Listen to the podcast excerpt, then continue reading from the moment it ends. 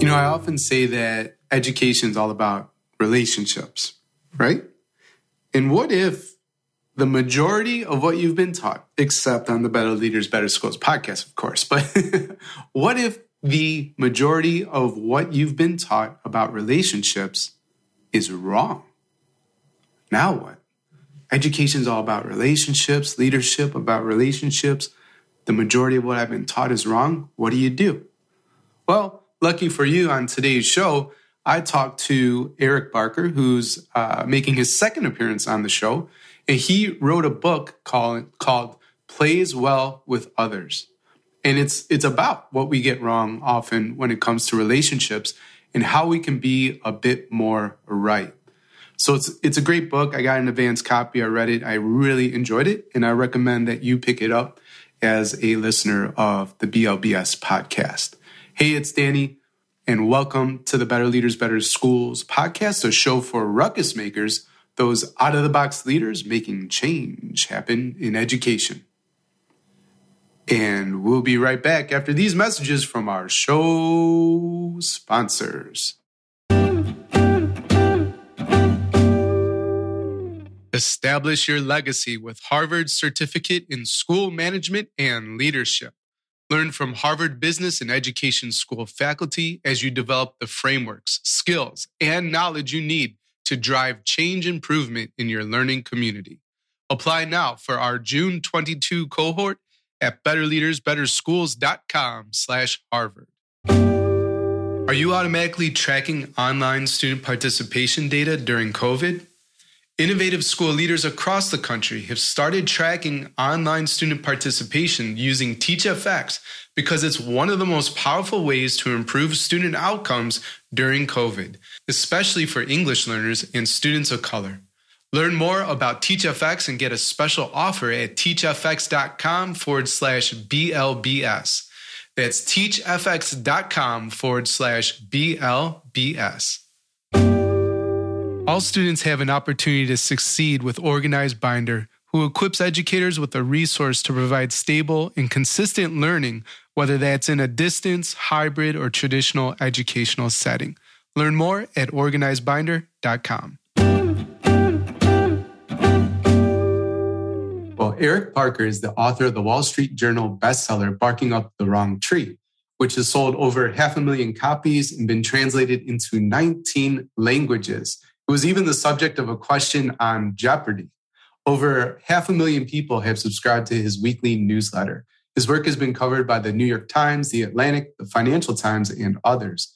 Eric is also a sought after speaker, having given talks at MIT, Yale, Google, the U.S. Military Central Command, and the Olympic Training Center. His new book, Plays Well with Others, will be released by HarperCollins in May of 2022. Eric, welcome back to the show. It's great to be here.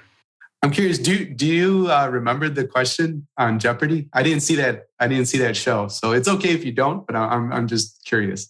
Uh I don't. I'm I'm afraid I'm going to butcher it, but it was it was. I I I think it was really. I think it was under like this. The self improvement was the. Okay. Uh, was the category, and sure. I and I think it related to the bark up the wrong tree idiom. Gotcha. No worries. So this new book, Plays Well with Others, uh, opens with a hostage situation. There you are in, in the thick of it.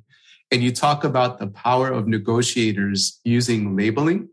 And one of the insights that you share with the reader is that it works in hostage situations, but not with your spouse. so what's going on there? Yeah, this was uh, this was uh, I did training with the NYPD hostage negotiation team, and I was really excited uh, to be doing it. It was a lot of fun. And I heard them using active listening. And I was like, oh, fantastic. You know, here, here, look, if it can get people to put guns down and surrender to the police, it's incredibly powerful. I've, I've got the skeleton key to, uh, to human relationships. And then we were hanging out uh, after the training, and the negotiators are like, oh, yeah, this won't work at home with your spouse. And I was like, what? And it was funny because I've read so many books, writing my blog, and just so much that all recommended active listening. And it turned out the negotiators were right when they tested it. Like the idea of active listening is fantastic, but most people can't do it in the moment. in nego- in nego- hostage negotiators, they're a third party. You know, they're they're not being the person being accused of something. Like in therapy situations, you know, there's uh, two spouses in marital therapy. The the therapist is a third party. When you're a third party, active listening is a lot easier because nobody's accusing you of doing something wrong. But in you know a, a spousal relationship, the accusations are being leveled against you, and it's so hard for people to use active listening in those situations. So it's very interesting for me to see from hostage negotiators that you know some of the stuff we hear in a lot of relationship books, you know, isn't always accurate. Right, right. And in the book, you also mentioned, you know, often our problems with others start with our inaccurate perception of them. And the ruckus maker listening, you know, they're a school leader and we'll find, you know, what you have to say on this topic, I think super interesting. So can you tell us more about that?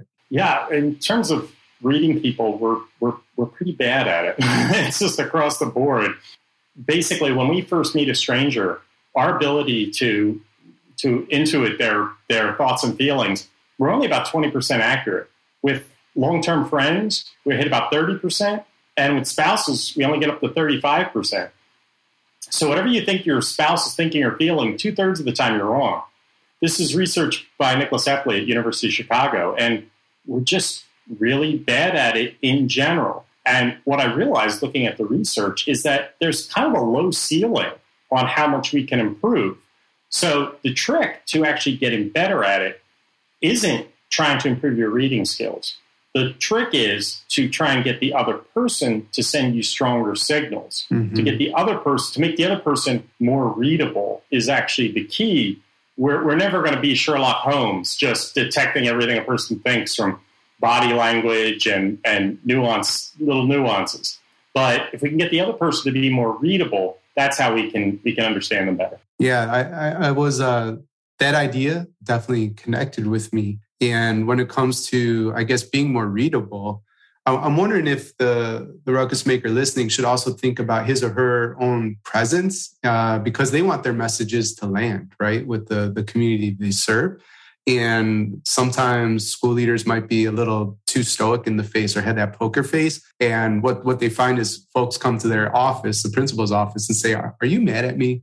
Like, are you having a bad day? Like, what's going on? Just because they can't read. So, would you suggest that, yeah, as that principal, like, you should make yourself more readable as well?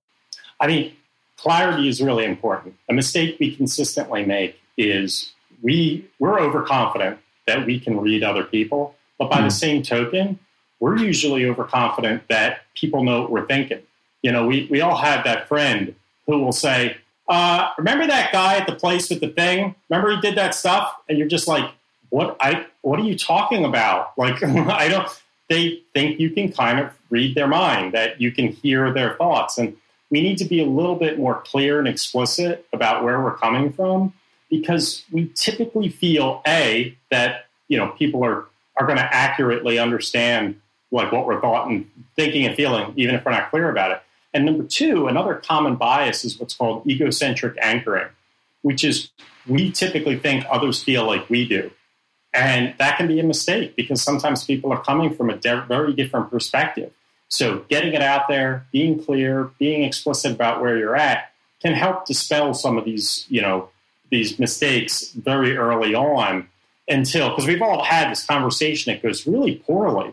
And then midway through we go, wait a second, what were you thinking? And they say something that is that completely changes your perspective, where you're like, no, no, no, no, no, that that that's not how it went.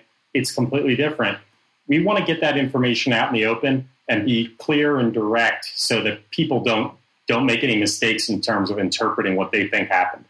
Yeah, that, that egocentric thinking is really interesting. I remember uh, years ago, probably at least at least a decade or more, I was working with a therapist in uh, in Chicago, and we were sizing up one issue. And one of the things I was struggling with, I've matured since then, but just seeing uh, some some events is very black and white. This is clearly right. This is clearly wrong.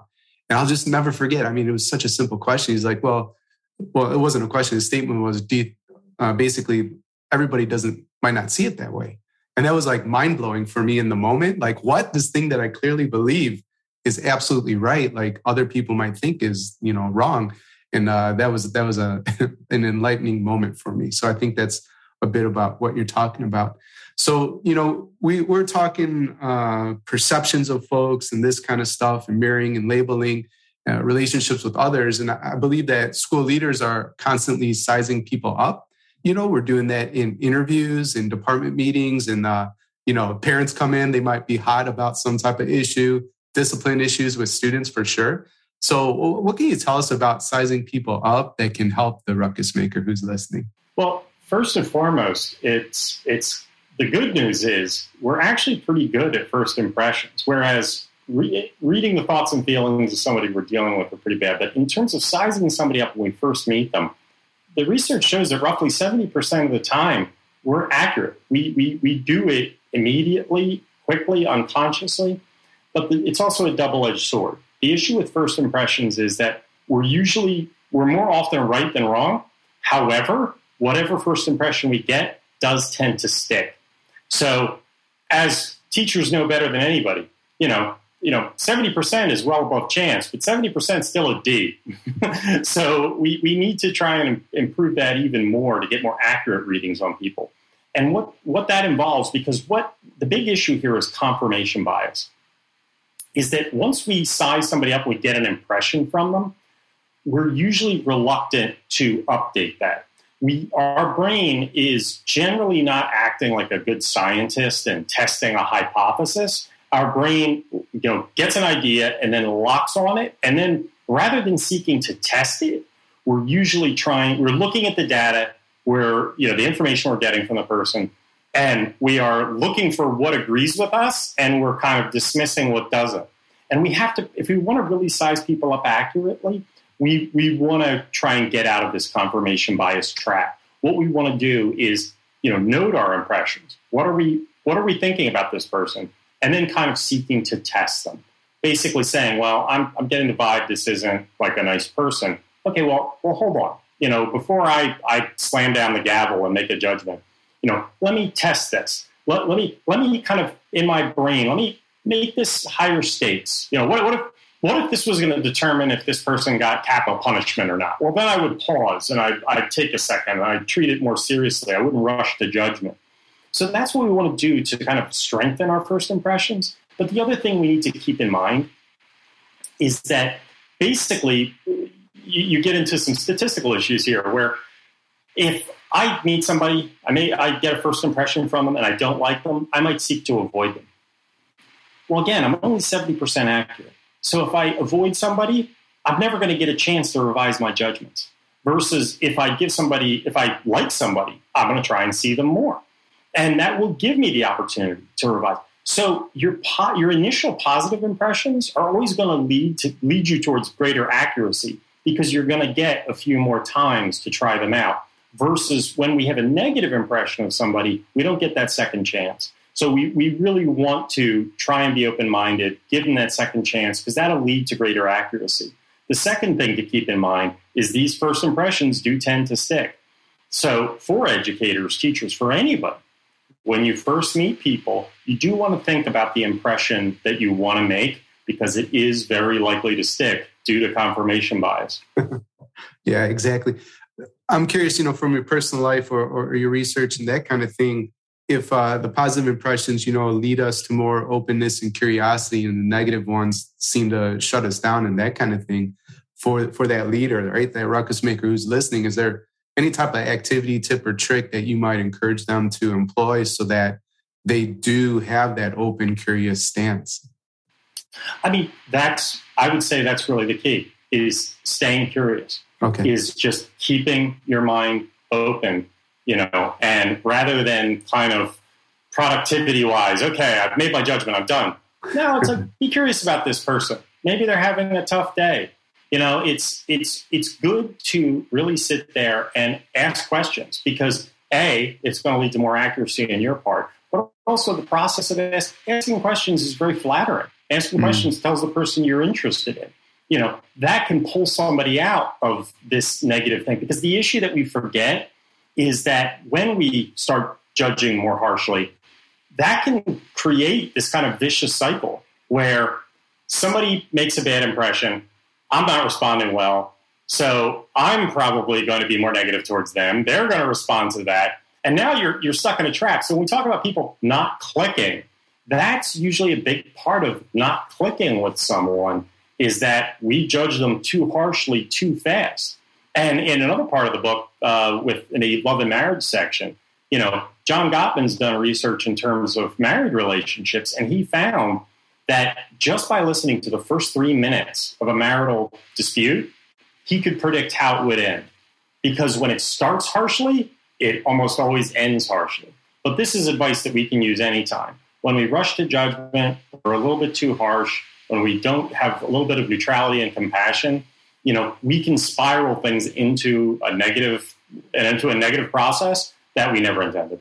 Yeah, so maybe it's a question for uh, the leader to ask himself, herself, right? Do I want to keep this vicious cycle, uh, negative cycle going, or do I want to uh, dig deep into self awareness and ask myself, okay, am I being open minded? Am I being curious? Am I asking questions and, and this kind of thing? So, cool. Uh, you have a theorem, the Eric in high school theorem. We might have touched on it a bit during our talk, but uh, I want to invite you to to tell us about the Eric in high school theorem and how that relates to people reading skills.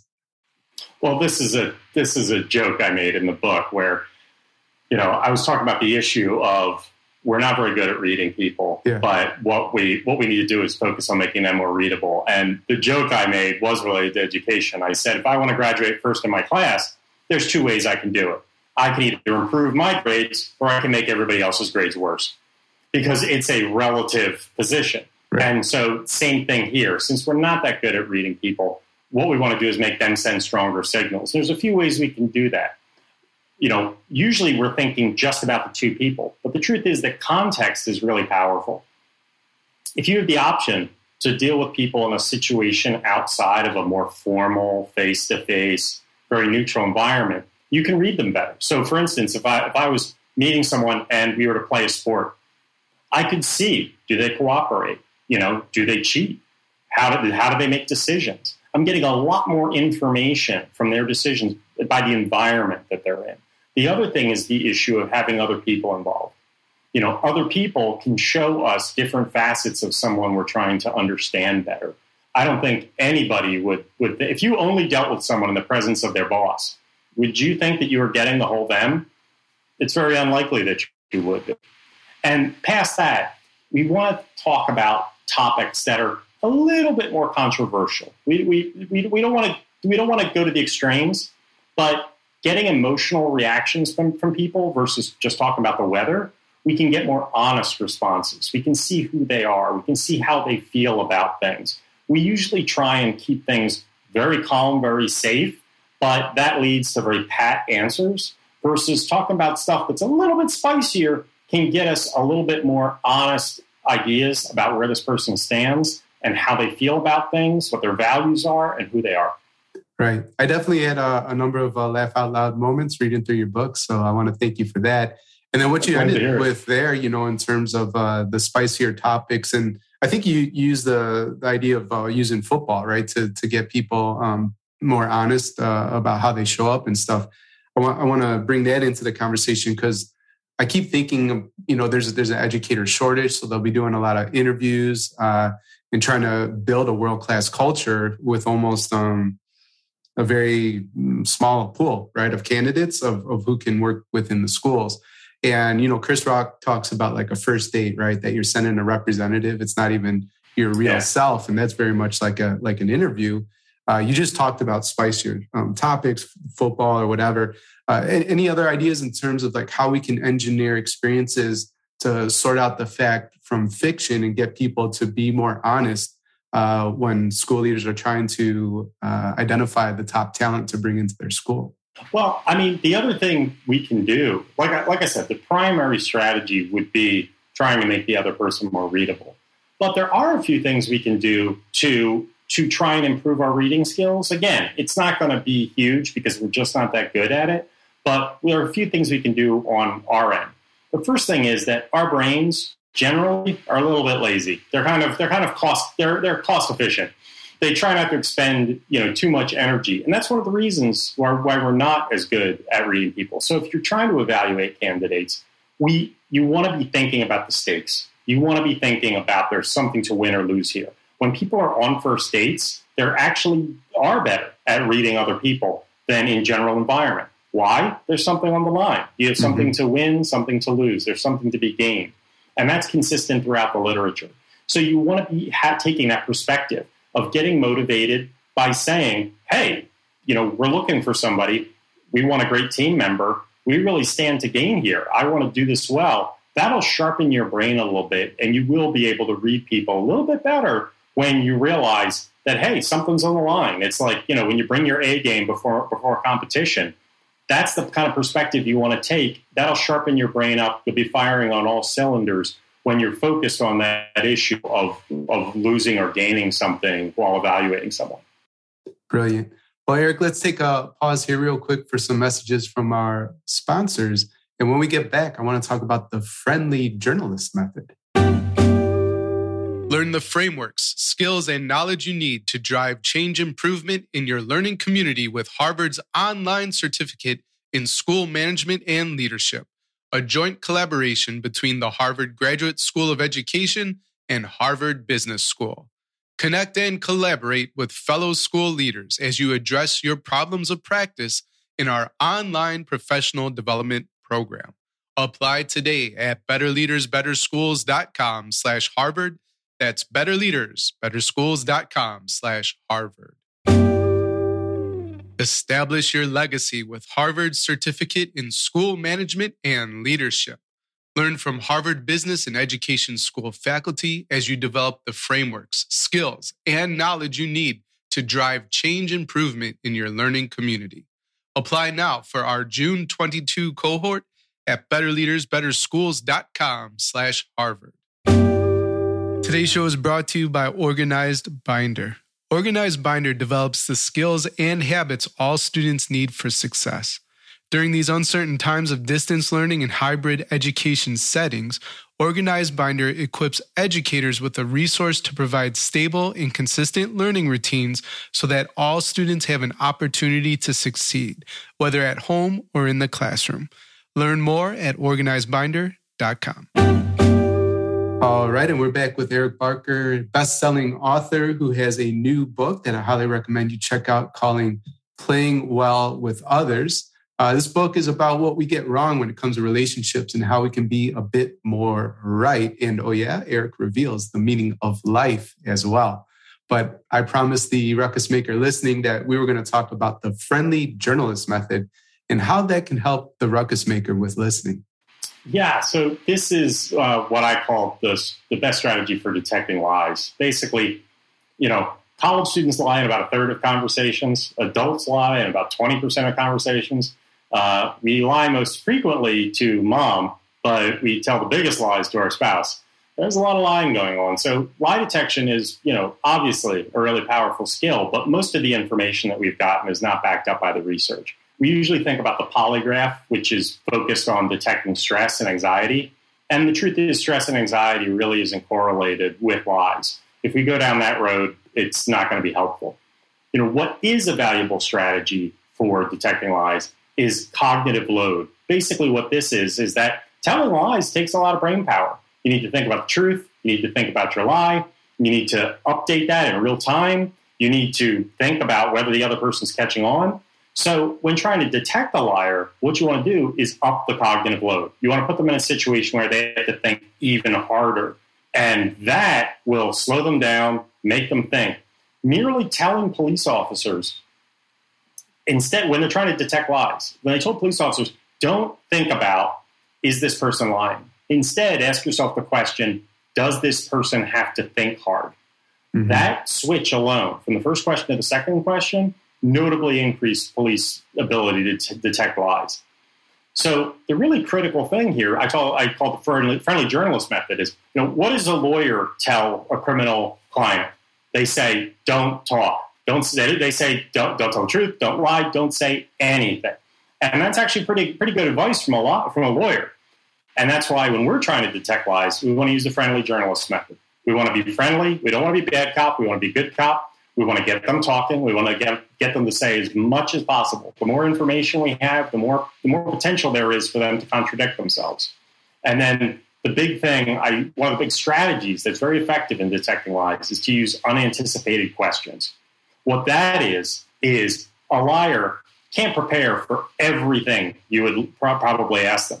So if you think about a question they probably didn't prepare for, they're going to have to think harder. They're going to have to make something up on the fly, and that's probably going to give them away. Right, right.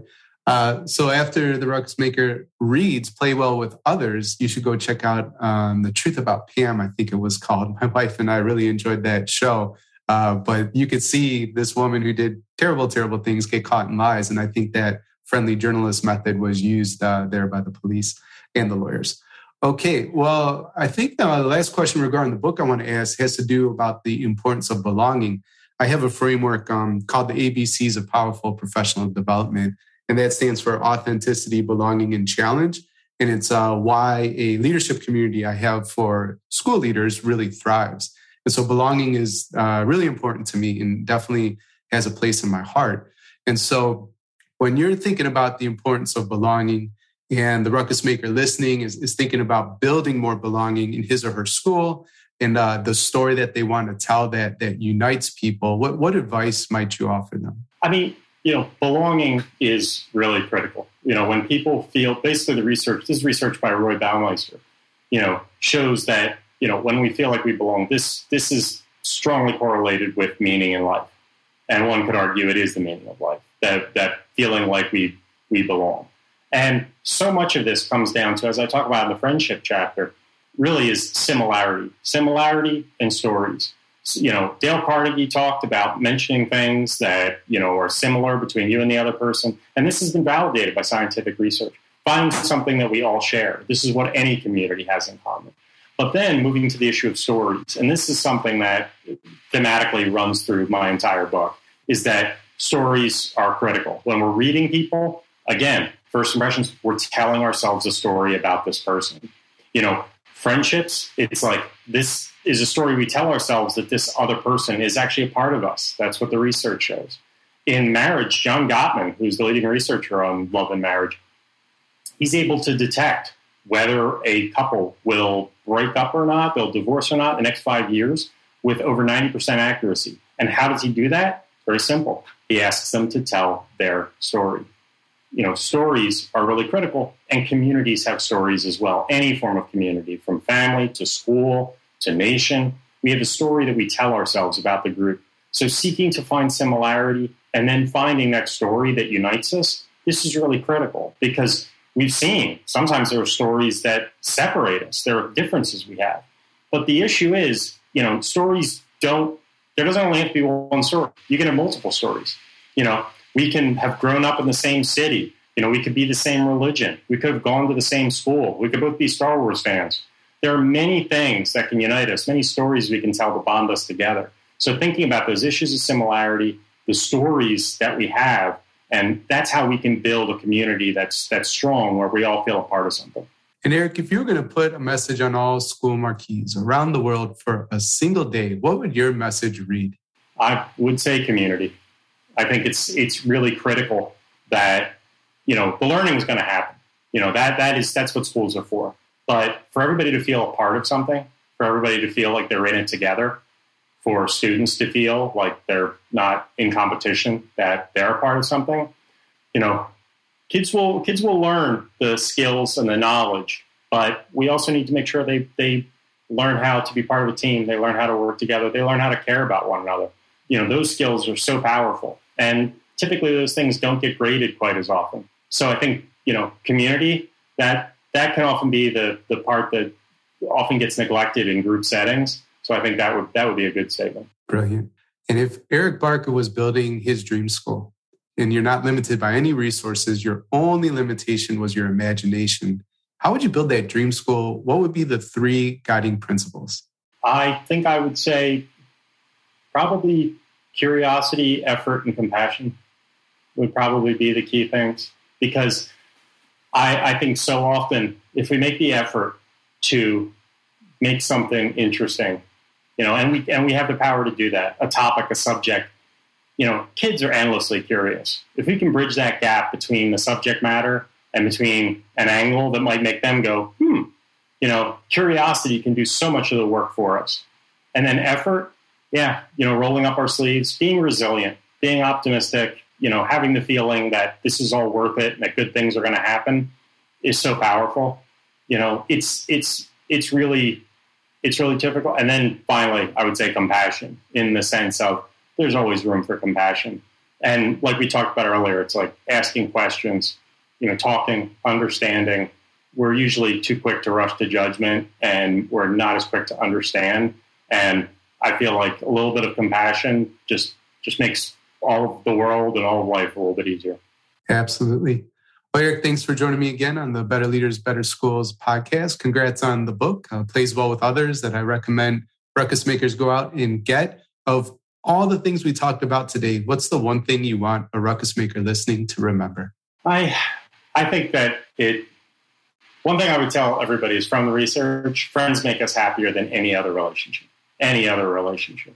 And I think that's something we should keep in mind individually, but I think ruckus makers could keep in mind when it comes to, to their students that building a, building a school, building a community where kids feel friends, this is the quickest way to, to build happiness. This is research by Nobel Prize winner Daniel Kahneman. So in our personal lives and when thinking about your students, you know, friendship and creating an environment that sustains friendship, that's what leads to happiness and happiness is a pretty good thing. Thanks for listening to the Better Leaders, Better Schools podcast, Ruckus Maker. If you have a question or would like to connect, my email, daniel at betterleadersbetterschools.com or hit me up on Twitter at Alien Earbud. If the Better Leaders, Better Schools podcast is helping you grow as a school leader, then please help us serve more ruckus makers like you. You can subscribe, leave an honest rating and review, or share on social media with your biggest takeaway from the episode. Extra credit for tagging me on Twitter at Alien Earbud and using the hashtag BLBS. Level up your leadership at betterleadersbetterschools.com and talk to you next time. Until then, class dismissed.